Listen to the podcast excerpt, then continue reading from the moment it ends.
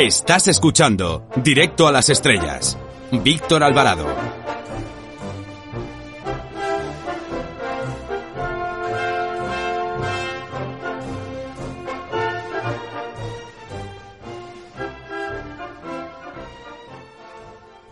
Nos ha parecido acertadísimo el homenaje que Norma Editorial ha hecho de Akira Kurosawa, uno de los grandes del séptimo arte de la mano de un autor como Víctor Santos, que a mi juicio es uno de los mejores autores del panorama español.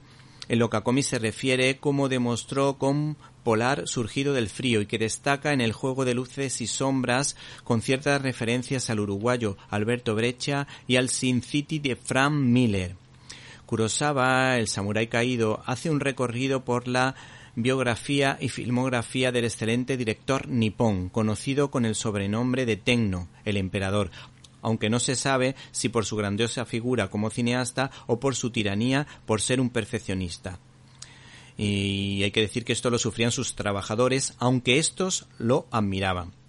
La vida de este señor estuvo marcada por el miedo como consecuencia de un terrible terremoto en su infancia, elemento que aparece en sus largometrajes. Y este ejemplar nos recuerda ese amor por la literatura como reflejó en sus adaptaciones cinematográficas como la del idiota de Dostoyevsky o Ram basada en el Rey Lear de Shakespeare, así como la pintura de Van Gogh. Además se ganó el respeto de Steven Spielberg y George Lucas que le dieron el Oscar honorífico. De hecho, si observamos la Guerra de las Galaxias, veremos las claras referencias a su obra. Y en Europa se le admiraba como demuestran la gran variedad de cineastas que hablan bien de él, cada uno de su padre y de su madre, como por ejemplo el creyente Andrei Tarkovsky, el onírico Fellini o el tremendo Scorsese. ¿Y qué podemos decir de los remakes?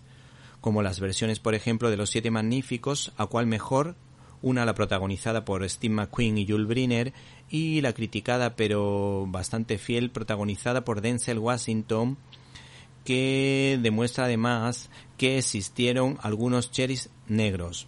Por otra parte, el grandísimo Sergio Leone se fijó en su Yojimbo para por un puñado de dólares, por lo que tuvo que ir a juicio y que ganó lógicamente Akira Kurosawa, un director que rompió moldes con Rasomón, pues contaba una historia desde varios puntos de vista, y que ha servido de inspiración para que Clint Eastwood, por ejemplo, hiciese o filmase sus cartas desde Iwo Jima o la española Los girasoles ciegos. Acuérdense de esa película que también tiene bastantes paralelismos con Rasomón.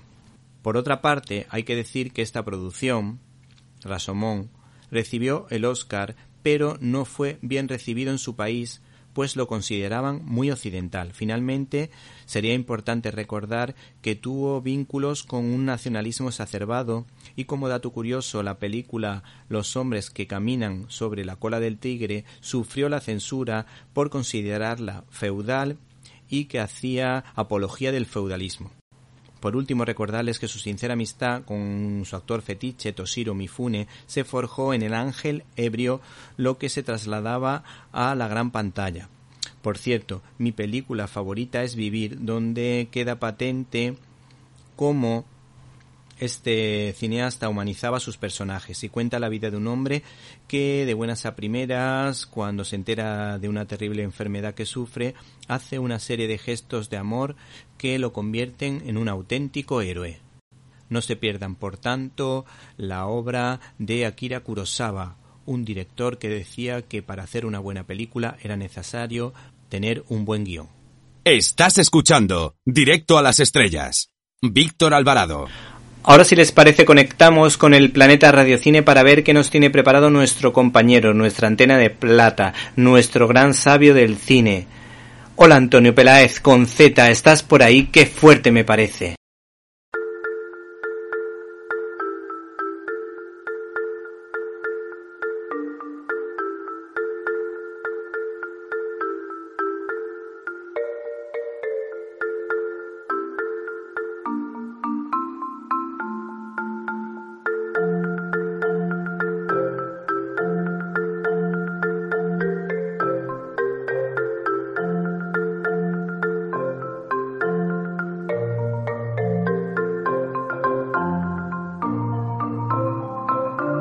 ¡Qué fuerte!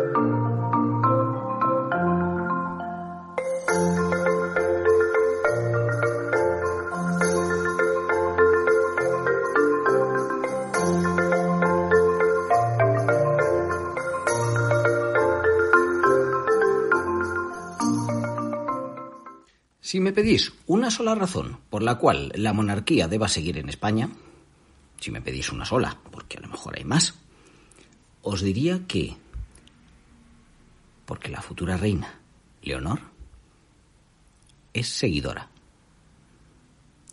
Es, no diría tanto fanática, pero aprecia y gusta del arte de Akira Kurosawa. Estamos, por supuesto, en directo las estrellas, más directos, directísimos que nunca, con Víctor Alvarado. Víctor Alvarado.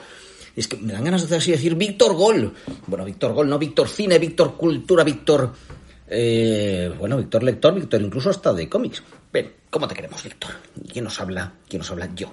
Hablo yo, que también me queréis, espero. Y si no, os vais a fastidiar bastante. Antonio Peláez, desde el Planeta Radio Cine, déjate de historias y demás cosas de estas. Hoy nos ha pedido Víctor que hablemos de Akira Kurosawa. ¿Cómo me gusta hablar de Akira Kurosawa? Si de hecho uno de los primeros programas que hice en televisión con Rafael Gordon era sobre Akira Kurosawa. Nacido en 1910, muerto en 1998, Akira Kurosawa se encontró muy joven, muy niño, con 13 años, con un terremoto terrible en, en Japón, en la ciudad de Tokio, donde él había nacido. 100.000 muertos, dicen que hubo. 100.000 muertos, desde luego, es tal y como lo contó Rafael Gordon. Y se encontraba él paseando con su hermano entre todas esas ruinas y todos esos cadáveres y el hermano le dijo, tienes que ver, tienes que mirar, tienes que ver. Pues bien, pasado el tiempo, él sería el que nos haría ver, nos haría disfrutar, nos haría llegar al fondo del alma humana y su hermano, por desgracia, se suicidó. Los Kurosawa, o parece a veces que hay en Japón una cierta leyenda del suicidio y demás, en fin, eh, tendrían algún cierto toque de depresión. Pero llegaremos, llegaremos al eh, suicidio porque fue antes, al intento de suicidio, al estado pre-suicida, algo así, porque fue antes de una película que es fabulosa y que hace poco hemos podido ver, incluso en los cines. Pero anteriormente, ¿qué hizo? Pues bueno, empezó con La leyenda del gran judo, una película del año 43. Él había entrado como ayudante de dirección en los estudios Toho, los que hacían Godzilla. Le trajo aquello al cine. Había sido al principio pintor y de hecho los eh, storyboards, o sea, hay gente que hace storyboards, hay gente que no hace. Luego los están los que no dibujamos muy allá y Akira Kurosawa que se hacía sus propios storyboards. Esa capacidad eh, visual cercana quizás al cine de Occidente y que terminaría influyendo como películas con la fortaleza perdida en la Guerra de las Galaxias, pues la tenía él ya pero tremendamente forjada. Bien, lo dicho, empieza como ayudante de dirección y año 43 hace una película un poco propagandística, estaba ahí la época de, ¿sabes? Pues el imperio japonés, toda la guerra mundial, todo demás. Incluso le censuraron algunas escenas románticas de algunas películas que intentó hacer, eh, que, hizo, pero bueno. Mm, él empezó con la gran leyenda, con la leyenda del gran judo, la leyenda del gran judo, de la que era también director, y aquello tuvo éxito. Con lo cual, eso es empezar bien, oiga usted. ¿La nueva leyenda del gran judo tuvo también éxito? Pues sí. Y a partir de ahí, ¿cuándo, cuándo, cuándo? Dime cuándo tú vendrás. Dime cuándo a Venecia, le debían decir. Con Rashomon. Rashomon es la primera gran obra de Akira Kurosawa, año 1950. Hay que colocarse en esa época, las películas que había en esa época, ¿eh? Y cómo consigue él, pues más o menos recientemente instituido León de Oro de Venecia, porque es que antes era, se llamaba Copa Mussolini. El principal premio de Venecia se llamaba Copa Mussolini, pero claro, cuando Mussolini ya, mm, eso lo sabe bien Rafael Gordon, fue a morir, pues eh, aquello como que dijeron, vamos a cambiarle el nombre, vamos a reorganizarnos. En el año 1950, una película que vuelve a dar el impulso a Venecia es Rasomón. Rasomón, que nos cuenta una historia desde tres puntos de vista distintos. Es algo que luego hemos visto, pero que en esta ocasión una especie de juego de engaños, celos y crimen depende del punto de vista donde lo pusiera cada personaje. La lluvia la tiñó de negro. Aquí la Kurosawa para que tuviera una fuerza, un contexto especial. Eso a la crítica le encantó, pero sí, con él descubrimos, pues más bien el cine oriental, Akira Kurosawa, desde luego, lo que había descubierto y había disfrutado ya hacía tiempo era de Shakespeare, del ritual que significa Shakespeare y con esa forma ritual que consideraría en su Japón pues como que estaba un poquito occidentalizado, porque claro, nos, nos gustaba tanto Occidente, él iba haciendo sus películas. Bien, eh, Trono de Sangre es una adaptación de Macbeth que él hace, saltando un poquito, hecho en el año 1957, eh, pues eh, ya después de haber hecho los siete samuráis, que serían reconocidos quizá más en Occidente porque luego dieron pie a los siete magníficos. Cuando ya había hecho Vivir, El idiota, no es occidental occidental, pero está mucho más al occidente, desde luego, eh, Dostoyevsky, que estaba en Rusia, que claro, eh, que también tenía su enganche él con la literatura rusa, lo veremos luego más adelante. Bueno, pues como decíamos, Trono de Sangre, adaptación de Macbeth, y viene a ser otra de esas películas importantes que Akira Kurosawa filmaba en blanco y negro, sabiendo mover multitudes, sabiendo llegar a escenas de intimidad absoluta, sabiendo encajar con el espectador, desde luego. Ya lo había mostrado en Vivir, la reflexión casi íntima de un, de un funcionario, y en fin, se iba consagrando, se iba consagrando este eh, director hasta hacer una película como La Fortaleza Escondida, en la que los... Eh, hay dos personajes que inspirarían a R2D2 y C3PO. Recordemos que en los años 80, eh, pues eh, eh, Lucas y Scorsese le produjeron, no, y Coppola, Josh Lucas y Coppola le produjeron Los sueños de Akira Kurosawa. Pero sigamos, por ejemplo, con Yojimbo, otro de los títulos famosos de mm, Kurosawa, cuya trama proviene de Cosecha Roja, de Hammett, y que es como una especie de western. Un final que tiene, una película tiene un final que ha sido copiado u homenajeado, como queréis decir, en numerosas veces. El infierno del odio sería otra de esas eh, películas. No hemos hablado de la... bueno, pues que él tuvo mucho éxito con películas también sobre la mafia. Y en este caso, bueno, pues eh, hablamos de un drama criminal. Y vamos a ver. Aquí seguiríamos y seguiríamos, porque es que tiene hasta 30 películas este señor. Pero volvemos a la literatura rusa antes de volver de nuevo a Shakespeare. Dersu Uzala, El cazador, una obra sobre la amistad entre un cazador ruso y un, eh, vamos, un cazador ruso, un oficial, un militar ruso y, bueno, pues un señor que vive por los bosques, un cazador eh, mongol que es Dersu Uzala, maravillosa. Es la película que él hace poco después de tener una depresión y estar a punto de suicidarse. ¿no? aquella familia no debían estar muy optimistas. Él siempre era un auténtico perfeccionista, una persona pues con un cierto carácter, ¿no? Y entonces eso pues también ah, le echaba para atrás. De Suzala fue de nuevo un grandísimo éxito, él estaba moviendo sus mantos bajos, veía que no había reconocimiento, dio lugar a Kagemushi, la sombra del guerrero, ya dijimos que los años 80, bueno, 90, los sueños de Akira Kurosawa, pero antes, antes queremos irnos de nuevo con Shakespeare, porque con Ran una película en color brillante, con grandes escenas, lo que hace es un homenaje, una adaptación del Rey Lear. Akira Kurosawa nos sirvió para descubrir Japón, pero a Japón le sirvió también para descubrir Occidente. Así que estemos todos unidos, homenajeemos a este gran artista que con 75 años estrenó Ran, hay que tener energías, y sigamos nosotros teniendo energías para estrenar Ran o lo que haga falta, siempre, siempre, en directo a las estrellas con Víctor Alvarado, más Víctor y más Akira que nunca. Qué bueno, por favor, que Akira le guste a Leonor.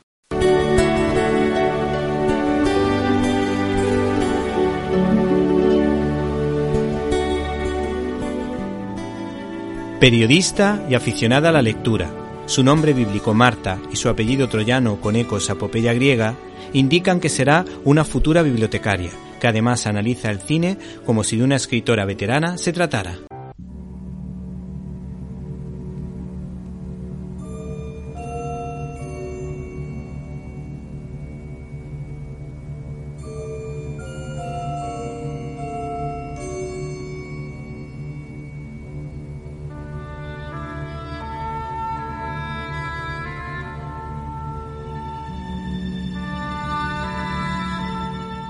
Esta ocasión os recomendamos la película Dersu Usala del director Akira Kurosawa del año 1975. Se trata de un largometraje basado en los libros del científico y explorador ruso Vladimir Arseniev de principios del siglo XX, que nos narra la amistad del escritor y un cazador de la taiga llamado Dersu Salah. La historia comienza con la expedición topográfica del capitán Arseniev a la taiga rusa junto con un destacamento militar.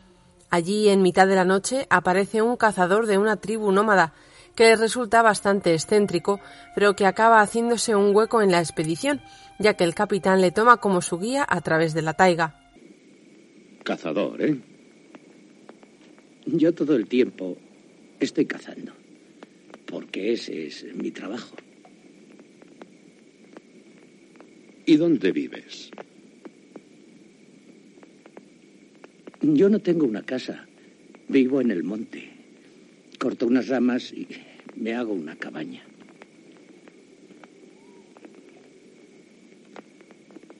Hoy no se te ha dado bien la caza, ¿eh? Disparé y herí a un ciervo, pero se escapó. Fui detrás de él. Cuando casi le alcanzaba, entonces vi unas huellas. Pensé, debes ir con cuidado. Es gente. ¿Y qué clase de gente se adentra en el bosque? Me fijé bien. Y vi al capitán y a sus hombres. Son gente buena. Y me acerqué. ¿Qué clase de cazador eres que no le aciertas a un ciervo? ¿Y tú qué? ¿Siempre aciertas? Nosotros somos militares. Nunca podemos fallar. Si es verdad que nunca falláis y matáis todos los animales, ¿qué comeremos nosotros?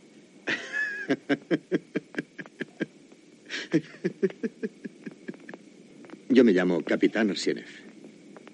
¿Y tú, amigo? Dersu Usala. Escucha, Dersu. Nosotros estamos explorando todos estos lugares. Sierras, gargantas, ríos. ¿Te gustaría ser nuestro guía? ¿Tu guía? Lo pensaré. no te rías. Bien, piénsalo. Con su sencillez y sabiduría, con sus creencias y tradiciones propias de los indígenas de la taiga, el grupo sigue a Dersu Salah, aprendiendo de él, lo que en más de una ocasión salva la vida al destacamento y al propio capitán.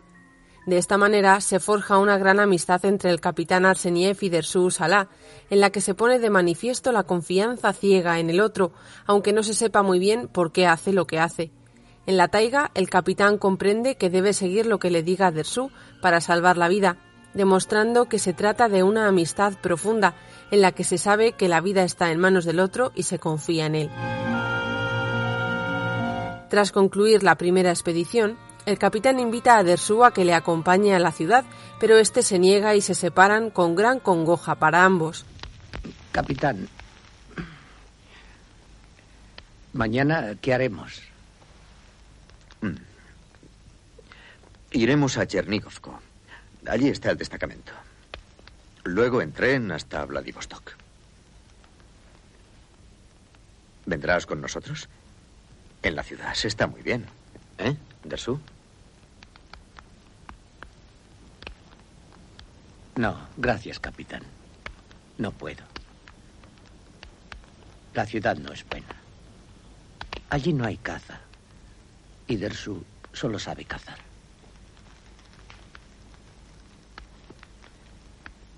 Dersu, acompáñame hasta la ciudad y así podré ayudarte. Te daré comida y un poco de dinero. No quiero dinero. Y no necesito comida.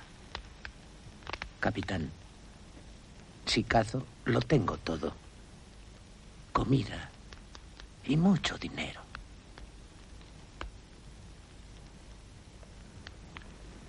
¿En qué piensas? Dersu es mala gente. Oh.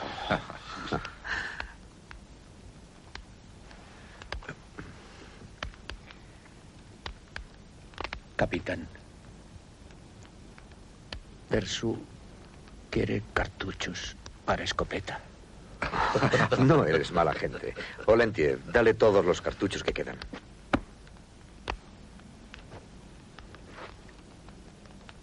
Gracias, capitán.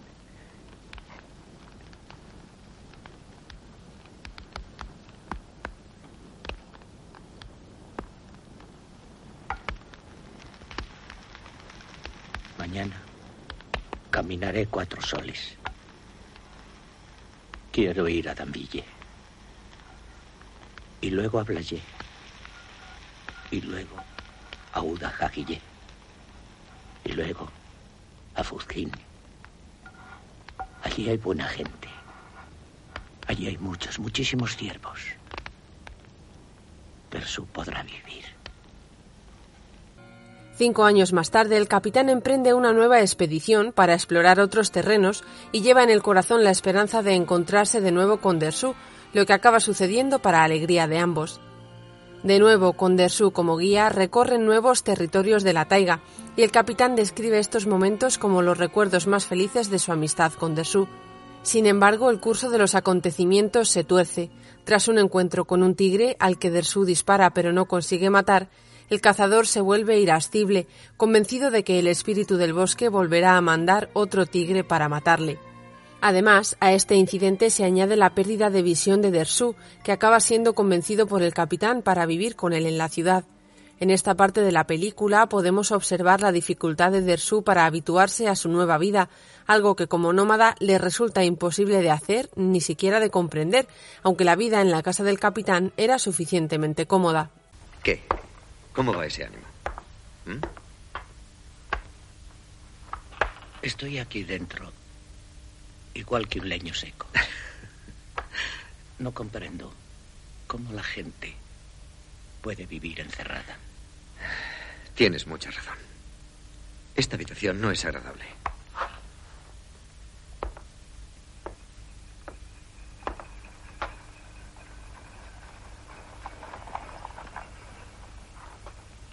Te gustará más cuando la pintemos. Y también le faltan algunos muebles. Mientras tanto, podrás dormir en mi despacho. No te preocupes. Dersu se irá. Hará una tienda en la calle. Estaré bien. Y no molestaré a nadie. Escucha, Dersu. En la ciudad no se puede hacer. ¿No se puede? ¿Por qué? No resulta fácil de explicar. Son las reglas. Las reglas. En la calle no puedo disparar. No puedo hacer mi tienda. Aquí en la ciudad no puedo respirar.